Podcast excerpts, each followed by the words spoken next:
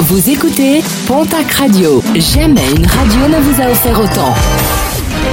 L'information locale à 9h, c'est sur Pontac Radio. Bonjour Jean-Marc Courage Sénac. Très belle matinée. Identification confirmée. Le corps du randonneur retrouvé euh, vendredi dernier dans le Val d'Aran, de l'autre côté des Pyrénées, eh bien celui du quinquagénaire parti de Banyuls le 20 juillet dernier et qui comptait relier Saint-Jean-de-Luz. L'autopsie a confirmé l'hypothèse de la chute accidentelle. Dix mois de prison avec sursis pour violence conjugale. Verdict du tribunal correctionnel de Mont-de-Marsan. À la barre, un homme de 32 ans dans la nuit du 14 juillet dans un contexte de dispute liée à une jalousie récurrente. Il avait fait chuter sa compagne, une chute lourde, 21 jours d'incapacité totale de travail, traumatisme crânien et clavicule fracturée.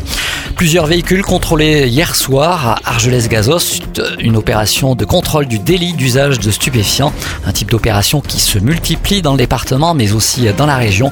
C'était notamment le cas en fin de semaine dernière dans le Gers. Les résultats de l'opération d'hier soir seront communiqués ultérieurement. Une lutte d'ailleurs qui s'intensifie.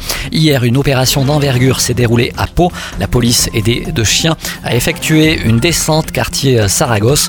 Opération afin de déceler la présence de stupéfiants. Plusieurs personnes ont été interpellées. Trafic SNCF perturbé hier matin à Artix dans les Pyrénées-Atlantiques. Pour une fois, il ne s'agissait pas d'un incident technique, mais d'une valise oubliée par une personne.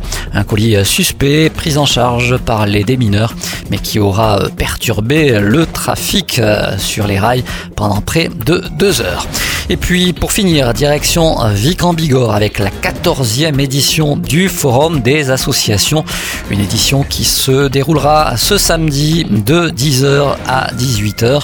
Rendez-vous est donné du côté du complexe Ménoni de Vic. Des dispositions particulières ont été prises pour respecter les mesures sanitaires. L'occasion surtout de découvrir les différentes associations qui participent à dynamiser la vie locale.